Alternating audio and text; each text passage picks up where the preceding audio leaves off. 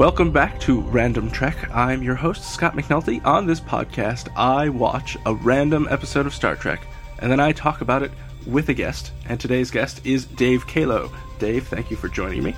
Scott, thank you very much for having me on the show. I'm excited to have you. So, tell us a little bit about yourself, in case the listeners are not familiar with your work.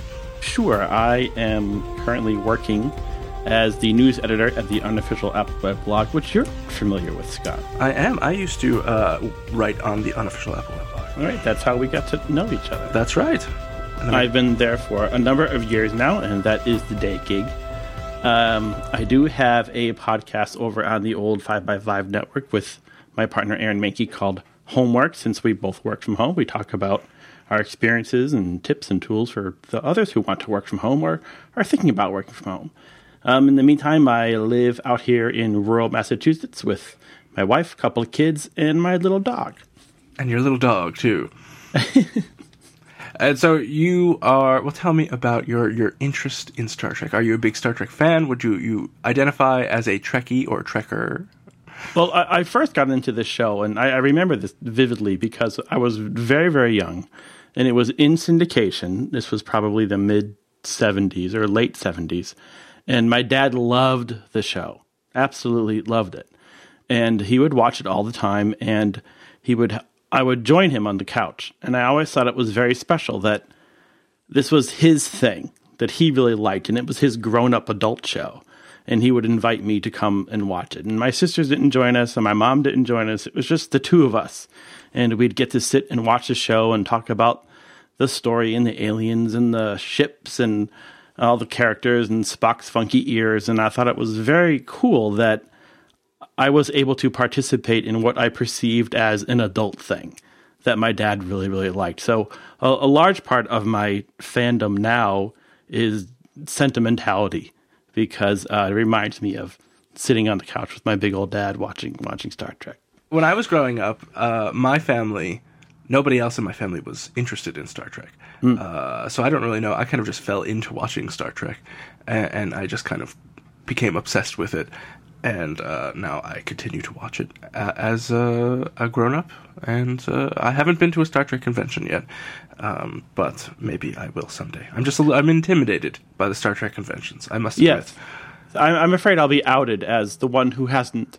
Like I haven't seen the majority of DS9, ah. and I, I just think that that it just is that's obvious as if I were wearing a sign. People and can the checkers tell. would know. How, Yes. how has he infiltrated our con? That's right, and he's not wearing some sort of costume. That's right. Even a subtle little hat or something. That's right, or maybe like a little uh, con- communicator badge. Come on, Right. A tasteful. exactly. You know, understated, undercover agent, perhaps. Right. Uh, so this today, the the the fates have picked for us to watch and discuss. Uh, well, mostly discuss. We've already watched it. An episode of Star Trek Voyager. So uh, before we delve into the episode, before I reveal the mystery episode that we watched, uh, when Voyager was on first run syndication, were you watching Voyager? Were you? Did you skip it? I watched it off and on. Um, I was aware of it. I didn't really watch it uh, religiously. Um, I think I paid the most, I definitely paid the most attention to the original series, and in later years, I fell in love with Next general Um, I still consider that my my favorite series, although others have told me that if I give um, DS9 a chance, that might change. So I'll have to go and watch that in order. But um, Voyager was hit and miss. Every now and then I would watch it. It wasn't because I was disinterested, or maybe uh, maybe it was because it didn't hold my interest. But I wasn't actively avoiding it, nor was I especially compelled to tune in every week. So it was hit or miss when Voyager was on. How you- about you? Did you watch it? I watched the first season or so, and I really didn't like it. So I stopped watching it. Um, and I have told myself that I have not seen many episodes of Voyager. And yet, so far, this is the second episode of Voyager that uh, we're going to talk about on this podcast. And they're completely randomly picked, and they're from completely different seasons. Uh, and I have seen both of them before. so I think I must have either maybe I sleepwatch Voyager or something because I think I've seen a larger percentage of the episodes than I thought I had. And frankly, it's grown on me. I like Yeah. it much more than I did when I was uh, when it was on at first, mostly because for whatever reason, Janeway, Captain Janeway, really rubbed me the wrong way. But now I actually like her as a character, so I don't know what changed. But we're going to talk about Waking Moments, which is uh, from the fourth season, 13th episode of Voyager, uh, and when it originally aired January 14th, 1998. Wow. A- And it can, in some certain scenes, uh, well, one particular scene, I think, in particular, its um, age really shows. And we can talk about that uh, when we get there. Okay. uh, So let's. I will recap and then jump in with anything you want to talk about. Uh, so it opens up, and we see Harry Kim, who's probably one of my least favorite characters in all of Star Trek, because he's just kind of. He doesn't really do anything. He is kind of a. I don't know, a chump, really. Uh, opens up with him, and he's walking down the corridor. Seven of Nine says, "Hey, Harry, I need you to come into a Jefferies tube with me and check my work." And uh, he goes into the tube, and he's like, "Oh, this is fine." Uh, and Seven Nine, is like, "I know." Uh, and then they cut to, and Harry's like, "What? What do you mean you know? Why did you call me into this?" and then they kiss, uh, and it's craziness. And then Tuvok, we we cut to Tuvok. Yep, he's walking. sleeping. He's sleeping. He wakes up. He walks down the corridor to go to the bridge. People are giving him odd looks, and you don't really know why. Uh, and then they cut to Janeway, and she is in entering the mess hall, uh, looking for something. You're not sure what. Maybe she's hungry. Who knows? It's it's it's nighttime, and she's there. Uh, Tom Paris. They cut to Tom Paris, and he's in the Delta Flyer. He's off Yeah. doing whatever ever it is Tom Paris does in the Delta Flyer.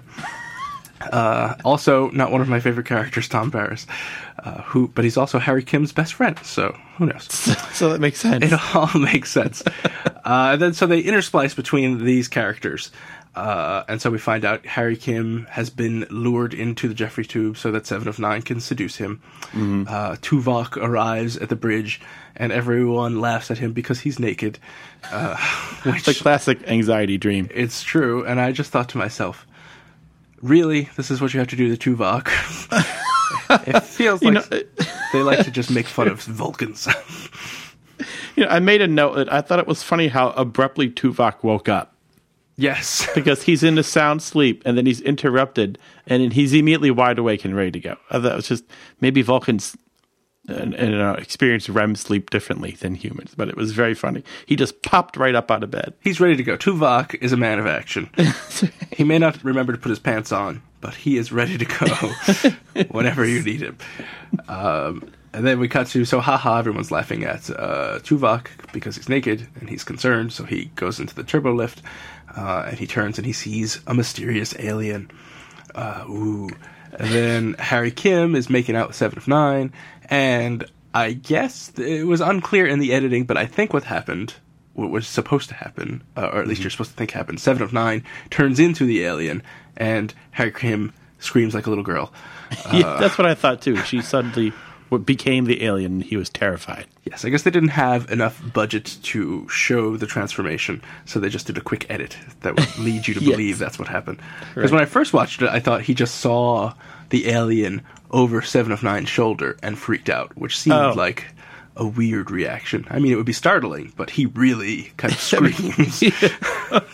Yeah, he was not shy about showing his fear. no, he was he was unhappy. They may have to clean that Jefferies tube. uh, and then Janeway finds Neelix in the mess hall, who's another one of my least favorite characters. Uh, I have many least favorite characters in I was Voyager. going to say that's three. It's for vying for the title. Voyager's tough. uh, and she's like, "Where's the crew, Neelix?" And he says, "Oh, you don't, you haven't seen them, and they're all around a table. Well, four of them, and they're all dead."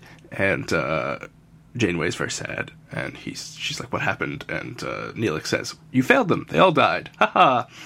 And then she sees this creepy alien, and then Tom Paris is about to crash into a star or something. Maybe I don't know. Right, yeah. Um, and then before he blows up, one imagines he sees, which I think was probably the creepiest uh, reveal of the alien. The alien kind of slides up from underneath the the view screen, I guess. Yeah, And he was like, "What?" And then they all wake up. Right. It's like, "What is happening?" It's. Trekception. It is. It is indeed. And then they cut to the theme song, and uh, the show opens. And I do, I will give Voyager this. I give Voyager a lot of uh, guff, but I think that the the intro sequence is great. I like the song. I like Voyager flying around. Yeah, I like the look of the ship. It was Yeah. a, a fun redesign, I think. It was it was well done. the The industrial design is pretty good. Uh, I liked the I like when it flies through the rings of Saturn or whatever it's flying through in that, in that moment. That's pretty cool. So Yeah. thumbs up to that Voyager. I'm not all down on Voyager. I think it's one of the Characters, not so much. Opening Character- sequence, great. Exactly. if they could just stop there, I'd be fantastic. But sadly, it does not stop there because the rest of the episode has to go on. So everybody, it becomes clear that everyone's having these bad dreams and they're encountering this alien. So Tom Paris wakes up. He's uh, someone's knocking on his door. It's B'Elanna. She's angry because he missed their breakfast date, and he was like, "Well, uh, I didn't realize it. I was sleepy." And she's like, I know, I just got off night shift. And apparently they're having some tension in their relationship because they're both working hard and they can't really see each other. And uh, Tom Paris is obsessed with skiing, apparently. so every time they spend together, they must go skiing on the holodeck. Uh, Yeah, he really enjoys that. he does. He is a single track mind here with the skiing. Again with the skiing. again, and B'Elanna's like, "Well, I don't really want to go skiing. Could we go to Tahiti?" And he says, "Fine, as long as I can water ski." Uh, and she does mention that she doesn't want to do an activity that in which the wind chill is a factor. to which I thought to myself, because I was watching it by myself, Right. if you go to the holodeck and enjoy some skiing, it is holographic snow, so it doesn't really have to be cold. It would be very cruel of Tom to say, I would like it to be, you know, 34 degrees, but it feels like minus eight. exactly. He would have to willfully program that in. Exactly. It seems odd that they would choose to do that. I also thought it was odd that she picked an Earth location, That's true. being a, a, a Klingon. I want to go to Tahiti. Oh, Tahiti. What do you know about Tahiti? well, she's half Klingon, half uh, human. Oh, that's true. So maybe she's uh, born in Tahiti or something like that. and I did think another thing. Speaking of that kind of, you know, fortuitous picking of a location that everyone in the audience would know, uh, is I thought it was interesting that the four characters' dreams that they showed us all happen in uh, Voyager sets that they readily have. Nobody was dreaming about anything other than on Voyager. That's true.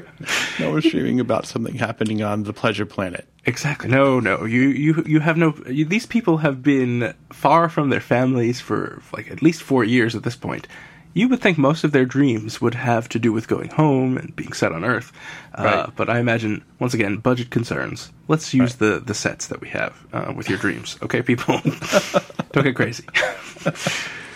So everybody uh, shows up. Everybody's late for the going to the the bridge. Tom is grog- groggy, so he picks up some coffee from Neelix. Uh, sadly, Neelix is also groggy, so he pours him a very small cup of cooking oil. Yes, I thought that was quite funny.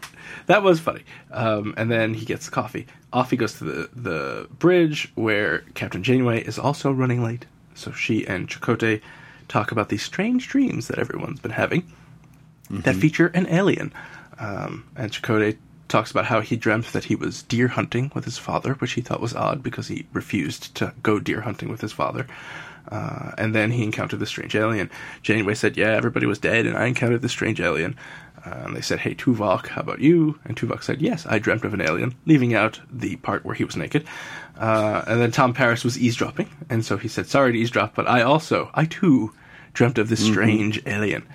And so the the bright minds of Starfleet decide that this must they must be related in some way.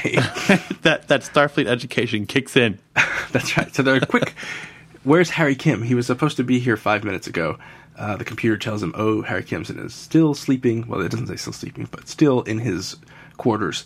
So Janeway decides that she will go herself to find out if an ensign is okay, which I found odd. Uh, but hey, you know she's uh, one of the main stars of the show, uh, so she Right. she takes Tuvok with her just in case there's uh, trouble. I guess.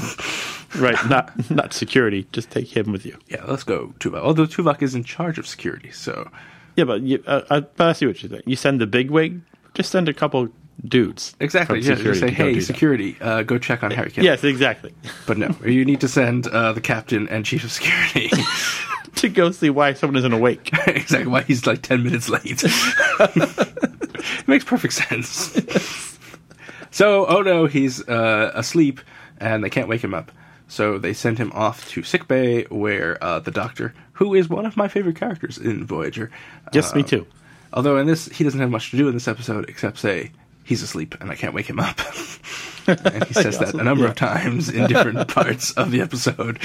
Uh, so Robert, Robert Picardo a little wasted in this episode, but it, this episode is really Chakotay's episode, so It is. It'll it'll be okay. Uh, and so they can't wake him up. So uh, Janeway says, "Quick, gather the bridge crew so that we can plan, figure out what's going on." Uh, and figuring out what go- what's going on apparently means let's huddle around uh, a screen and make a, a sketch of the alien that we have seen. Right. And this is the uh, moment I was thinking where we find out that the special effects really do not stand up to the test of time. This is also where I'm thinking, wouldn't it be great if Photoshop worked like that? That's Like true. you could just say increase it by three centimeters, and it knows precisely what you had in mind, That how you want to what produce. it is. yeah. Make it browner, and it knows exactly what to do. And by the way, that was much more than three centimeters it increased by when she when she gave that command. That is true. So yeah, they're they're they're making a composite sketch basically of this alien, and they do it in seemingly uh, thirty seconds using awful graphics. Um, and I thought, ooh man, that's uh, that's not good. Yeah, I think it was Mario Paint they were using. I think I think it was uh, maybe Mario Paint. Uh, what is it, twenty three fourteen or something like that. uh, it's got the LCARS menu installed, so it's cool. Uh, and so they're like, "Oh, look, that's the alien." Everyone agrees that it was the alien that they all saw. Uh, Seven of Nine pipes up and says, "The Borg have never encountered this alien. Apparently, uh, in Starfleet records, there are no recordings of this alien, so it is an alien alien. Nobody knows what to do." people are like, well, I guess we're screwed. Uh, and Chakotay is like, no, no, we must take it. We must turn to where we saw them first in order to find the answers, because they give Chakotay these kind of mystical things to say because he's Native American. Uh, so he, he says, I, being a Native American, have this special technology that I bring with me so I can go on my spirit quests, and it will let me lucid dream so I can enter my dreams but then wake up and be in total control. So I will go to sleep and find out what the dealio is. Now, I've got to ask you something about Chakotay right there because I'm not super familiar with the episode. Mm-hmm. Um, I noticed that he was talking just like that sort of thing, like he's into, you know, conducting his vision quest, for lack of a better term. Did they have him do that type of thing often on the show? Uh, it comes up because Yeah. you know he's got that tattoo and he's obviously uh, a Native American of some sort. So they give him a lot of like I go on dream quests and uh, I I do stuff to uh, you know connect with my ancestors, and he's very connected to his own spirituality. All right, that's cool. He's kind of the spiritual center of Voyager. So whenever they don't want to have a science fictiony solution, they turn to Chakotay for a Ah. spiritually solution. It's going to be a Chakotay episode, everyone. Exactly. and I like Chipotle. Uh, Chipotle. Chipotle? It's hard to say his name. I was going to say Chipotle. I know. I try not to say Chipotle every time. I like Chicote. now I can't say it without thinking of Chipotle. I've ruined it. I like him. He's a good character. yes. So he goes into the sick bay and he says, "Okay, I'm going to sleep to find the aliens." The doctor says, "I don't think you should." Chakotay says, "Somebody has to do it." Don't worry. If I tap the back of my hand three times, Right. I will wake up. Oh, and he also has to remember this is an important plot point. He says, "I just think of something that triggers uh, me so that I know I'm in a dream."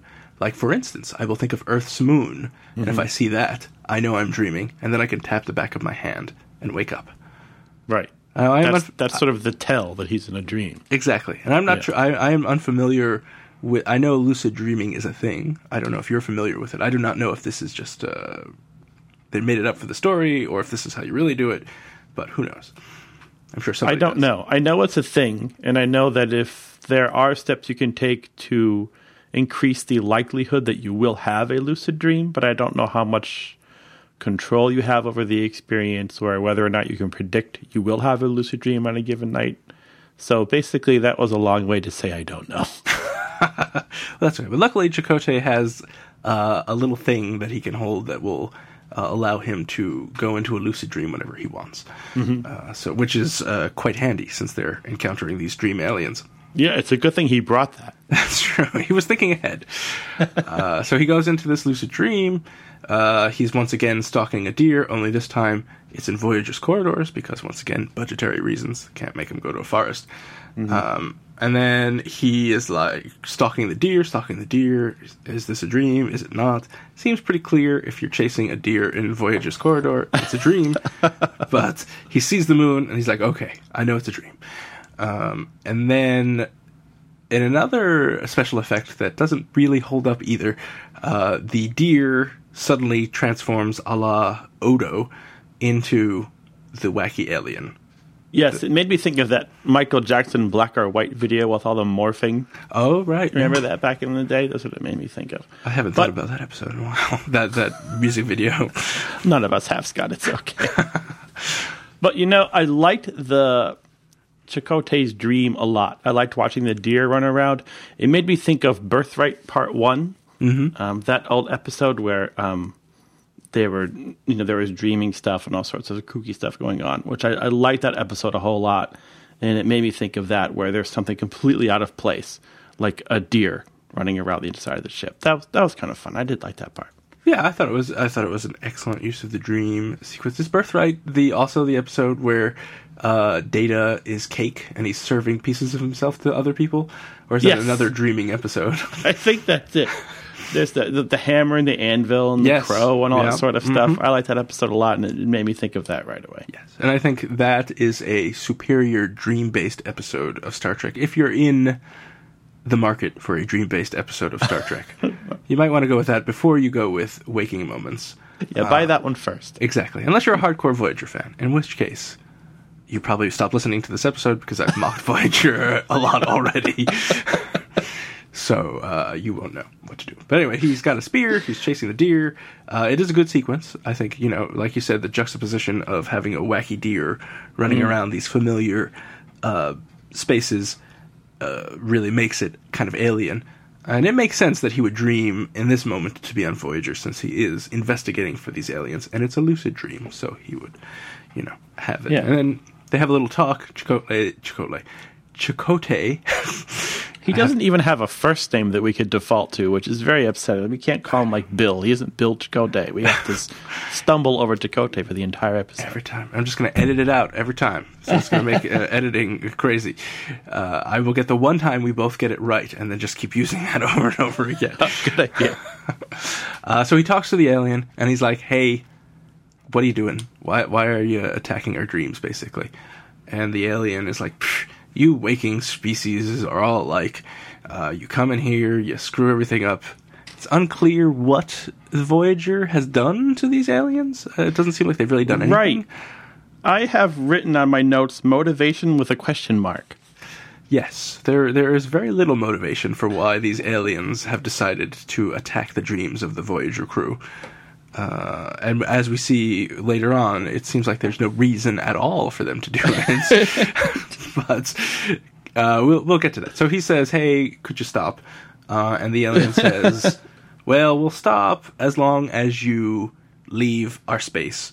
And he gives him some fairly specific, uh, well, not really specific, kind of vague instructions.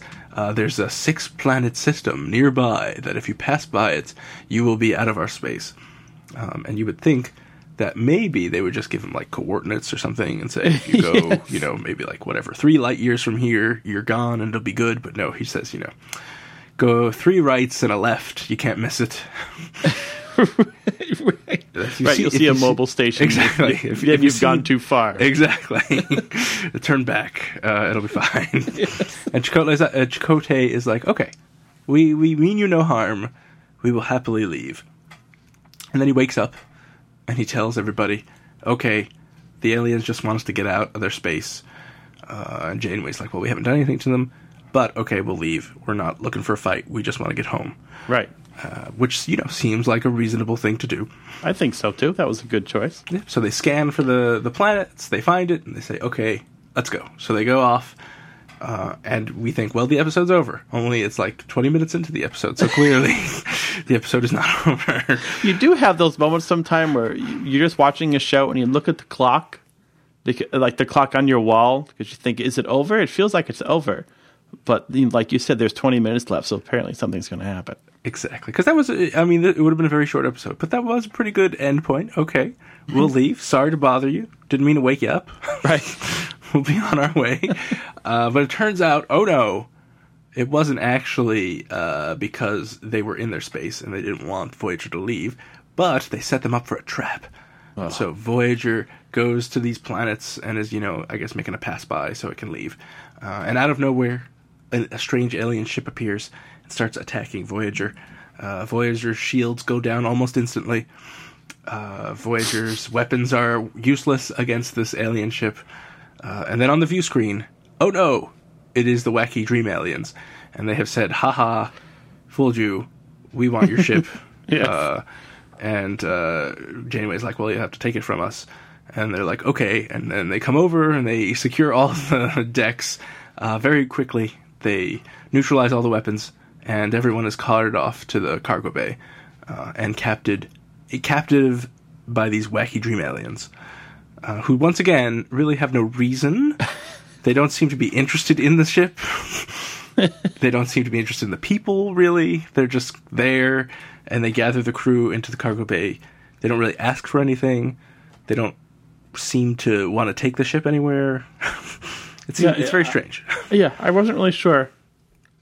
I, I, yeah, I, like I said, I didn't really know what their motivation was. I know. So was it they they only exist in the dream state of other beings? I guess they can project themselves into the dream states of other beings, and I think they mention uh, that they have a uh, unconscious collective. So one assumes that while they are unconscious, they are in the same dream state. So what I assume happened is that they somehow, with their their neurogenic field generator, uh, made Voyager the Voyager crew shift their dream state into their collective dream state, so that then everybody was dreaming the same dream. Ah, yes. I think that is That old trick. happened. Exactly. Oh, that old chestnut. a dime a dozen. Uh, and so Janeway is like, well, we have to retake the ship, even though our weapons are powerless against these aliens. Uh, but you know, she's uh, the captain of the ship. They have to make an effort. Right. So uh, she sends Tom off to try and get into a, a Jefferies tube. She sends Chakotay and uh, B'Elanna to fiddle with the um, power station, I guess. And uh, Seven of Nine says, "Oh, I can come up with a distraction," and punches Harry Kim, uh, which I think is an appropriate reaction, uh, distraction, because I would like to punch Harry Kim. Uh, and he, he is surprised because he's like, "What the heck? We were just making out, and now you're punching me." I- I- exactly. Now you're punching me. Uh, Borg are so difficult. uh, and then, oh no, Chakotay sees the moon in uh, one of the viewers, and he says to myself, I'm still dreaming. Uh, and B'Elanna's like, What are you talking about? You're not dreaming? Oh, we're all here. Hello. Um, and then the aliens suddenly appear. And I thought this was, I like this scene a lot. The aliens appear and kind of uh, try to stop Chakotay from tapping the back of his hand so he can't wake up. Uh, but sadly, they are too Right. late because he wakes up and he's like, I was dreaming. Uh, and the doctor's like, Wake up, welcome back. uh, but so Chakotay disappears, but everybody else is still in that dream. Yeah. And it takes them a really long time to accept the fact that they are all in the same dream. I don't know why. It did that took there was a lot of back and forth about that. Yes, basically, Seven of Nine says, "I think we're all in the same dream," right? And then uh, Tuvok says, "Yeah, I think we're probably all in the same dream." Uh, and Harry Kim is like, "That makes no sense. We can't possibly be in the same dream." Uh, and B'Elanna's like, "No, I don't think we're in the same dream." And so there's like a ten minute scene where they're basically just going around and around saying, "We are not in the same dream. We maybe are in the same dream." Uh, and then basically Janeway's like, "Well, it doesn't really matter. We still have to do something. So let's go to engineering." Well, it's a 45 minute show, so we have to fill up that time. exactly. So let's have them have this argument for six minutes. that it goes nowhere and is totally pointless. uh, and that's, but meanwhile, in the waking world, uh, Chakotay and the doctor are looking at brainwave activity, and the doctor's like, they all have the same exact brainwave activity. I can't understand what this means. Uh, and Chakotay says, well, they're all having the same dream. That's what it means.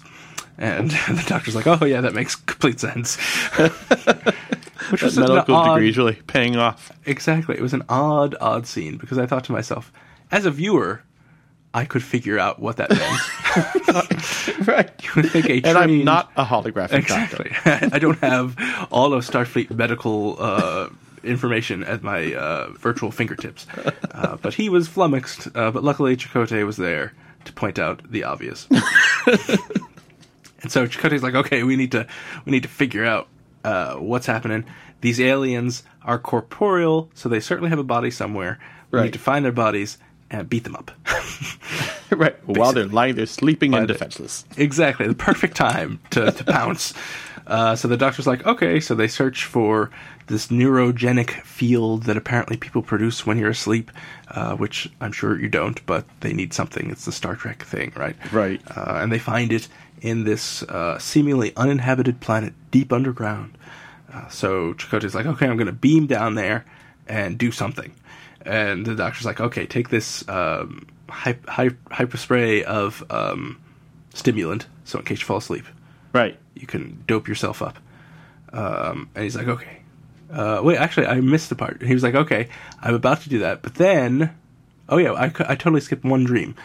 Before that happens, he, uh, the everybody and the uh, rest of the crew figures out that they're in a dream after this long argument. Uh, and Janeway taps her hand and goes, wakes up. Uh, which I thought was odd because she's not a trained lucid dreamer, but Right. That's not her thing. But not her thing. But then she comes and she says, "Hey, Chakotay, I woke up." Uh, and then Chakotay sees the moon again, and he's like, "Oh no, I'm still dreaming." Uh, but then he wakes up. So then he figures out we need to go find the corporeal people, uh, and he does. They find them. He beams down. The doctor gives him this hypo spray. He beams down, and he's uh, about to fall asleep. He finds this giant cavern that is full of sleeping aliens. Mm-hmm. And I had a problem with this because if you are a race of aliens who's apparently have evolved to exist only in your dreams, your your unconscious collective, Right. you think you would uh, master bedding, but they all sleep on the floor. Right. That is, you'd think, right. They would have mastered bedding to a level that we would not even conceive of. exactly, it would be like the most luxurious thing. They would that would I would think that all their waking moments would be spent thinking about how to make their bodies more comfortable while they're living the rest of their life asleep. Right. I mean, we we humans don't. We spend uh, eight hours on a good day asleep. Uh, we spend a lot of time thinking about our beds and things. Right. You could spend $2,000 on a mattress, and we're not really doing much during our sleeping time. Exactly. So you would think that uh, a, a whole civilization that is, is spending all of its time basically in their dreams would have fantastic beds. No, they're on the dirt floor of a cave. Yeah, it's very strange. I mean, it's a kind of a striking visual, but then Yeah. once once that visual is over, you're like, this doesn't make any sense. Why would they be sleeping in this cave? it's weird, but then uh, but there are lots of them, so that's kind of the surprise, right? There's a whole huge cavern, and it's just full of people sleeping on the floor. Right. Uh, and then he finds this little reactor thingy that's generating the field that I guess is being used to keep the rest of Voyager unconscious, uh, except for the Doctor, obviously, because he's a hologram. Uh, and so he's like, okay, I'll shoot it. He tries to shoot it, but it's shielded. Oh no.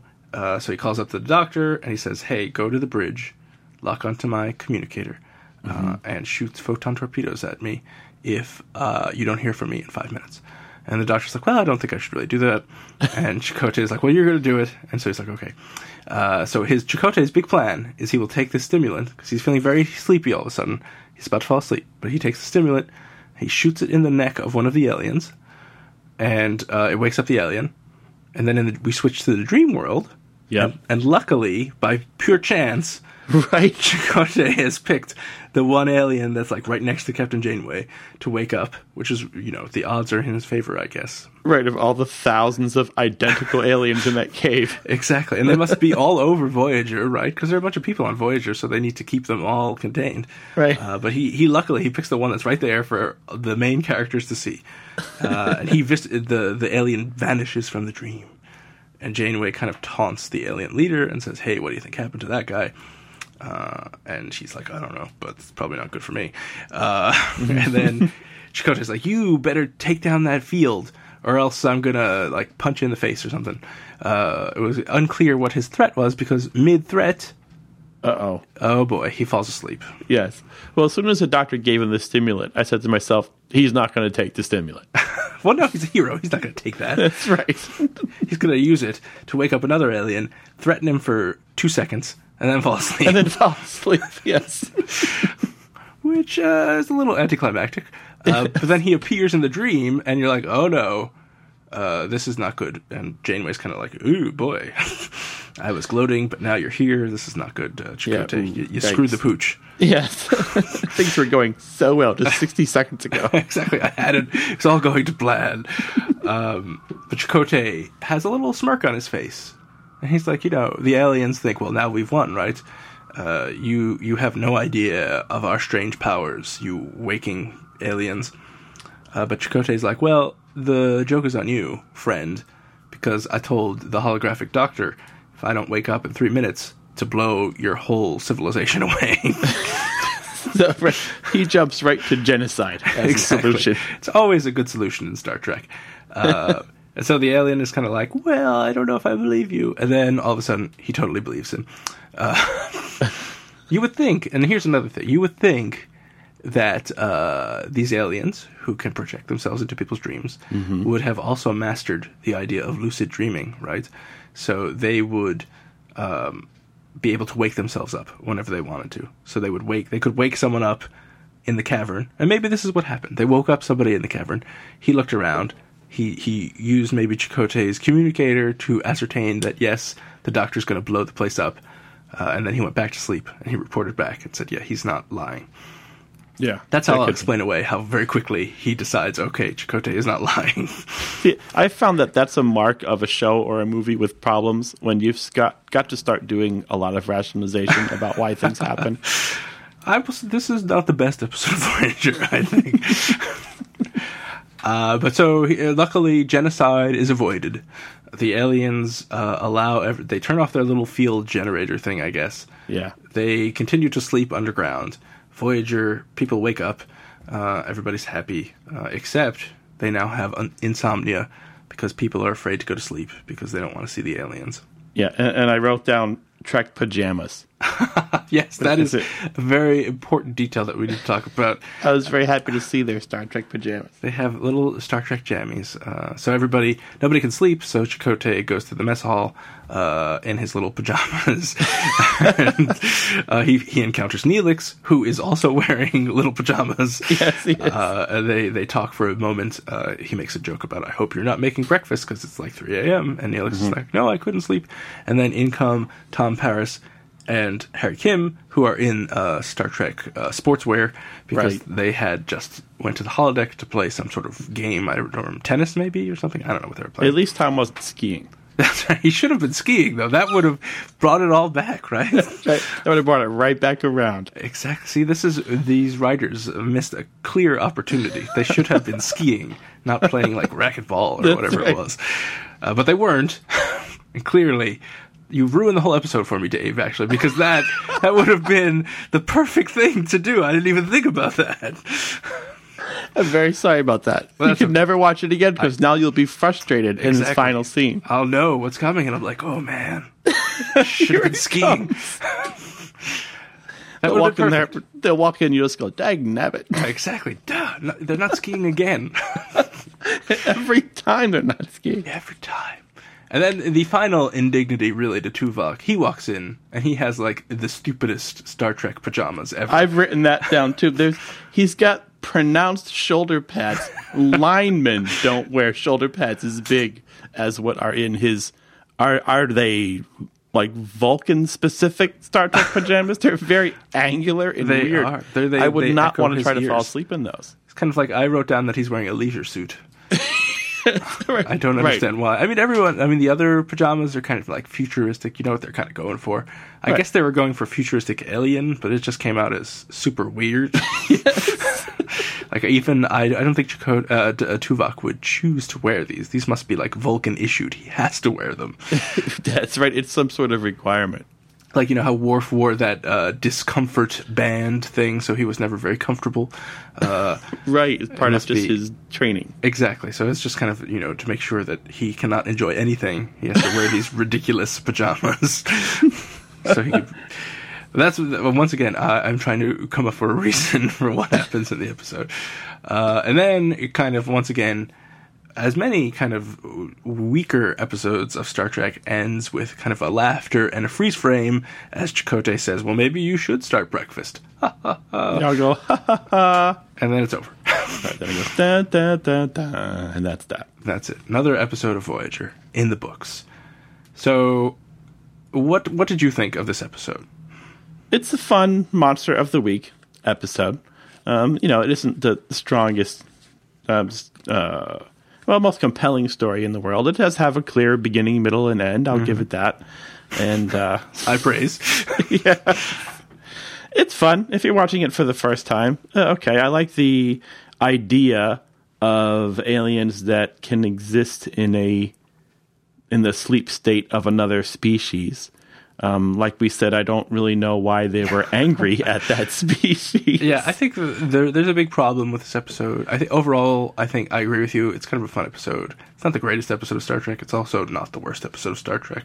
No, not Um, at all. No, it's not. It's not even near the bottom of the list, really. Uh, but it just lacks. I mean, there's a simple motivate lack of motivation for the, the aliens and why they're doing anything. And one of the biggest things, you know, the keys to storytelling is that the characters have to have motivation, and it has to be it has to become clear to the the the consumer at some point what the motivation is, Yeah, and it See, never I've- does. it doesn't. I thought this would have been a good riddle episode. Like the weird stuff keeps happening, mm-hmm. and they have they get smaller and smaller clues about what's going on, and then finally they realize, oh, there is this species within range of where we happen to be that can inhabit our dream state. And there isn't like a violent, angry conflict, but it's sort of one of those, you know, before each commercial break, you get a little more clue about what's happening. Right, and the aliens are just trying to make contact, and they don't really know how, and this is Right. kind of how they do it. So that's what they're doing. Right. And Look, we're just going about our day. That's all it is. we just wanted to say hello. Uh, sorry, we're screwing up your sleep patterns. We didn't realize that you, Right, that you don't have the same thing, right? And that could have been the end, and that could have been a, a good episode, I think. Uh, although this episode does have a, pr- some good lines, I did enjoy uh, when Captain Janeway said, uh, "Sometimes first contact is last contact." That was kind of that was Yeah, a good was line, I thought. Uh, and there are a couple other ones that I don't remember off the top of my head, but uh, oh, I remember. Uh, I thought it was both good and bad. Uh, in Harry's dream, when Seven of Nine is seducing him, and she says, "Resistance is futile." yes, a part of me groaned, and a part of me said, "Oh, of course, that's what she would. That's what she would say in a dream." exactly. And so I was like, "All right, that's okay. uh, that's kind of cute." Uh, overall, if I had to watch this episode again, I would choose not to. If I had that choice, if I was being forced to, obviously I would have to. Um, but certainly, it has not really helped my opinion of Voyager rise, nor has it really uh, detracted from my opinion of Voyager. It's indifference all around. Indifference. Uh, I say more Doctor probably would have helped. Uh, yeah, less Harry Kim, even though he there was only a dash of Harry Kim. Uh, I I do dread the Harry Kim heavy episodes of Voyager that I know are waiting, that generally involve the holodeck and Captain Proton, um, and and I'm dreading it. But uh, this wasn't especially Neelix heavy. You were sort of saved there too. it's true. Uh, It's a dash of Neelix, Yeah, which is I think the appropriate amount of Neelix, because he's kind of a, a waste of a character as well. Uh, so overall, I think that we are in agreement. Fun episode, not great writing, uh, some serious flaws, in fact, and some missed skiing opportunities. glaring. Once you point it out, it's like well, the thing you can't unsee it. it's like the the arrow in the FedEx logo. Once you know it's there, you can Right, you see it on unsee every truck. Exactly. Um, so, well, uh, Dave, uh, thank you for being on Random Trek. I apologize for forcing you to watch a Voyager episode. Well, thank you for having me. I love talking Star Trek, and I will do so at, at any opportunity. Well, I'm sure I will give you another opportunity in the future as long as this episode has not scarred you and you will refuse to come back. as long as we don't have to watch the hippie episode from the original series, I'm good. Uh, I am Kirok. Uh, it could happen. I can't promise. That's the problem, right? It's the fates decide what episode we're going to watch. That's right. You don't decide the I fates don't. I, I just work here. Uh, I follow the rules. it's, it's out of my purview. I go to random.org. It gives me a number, and then we watch that episode.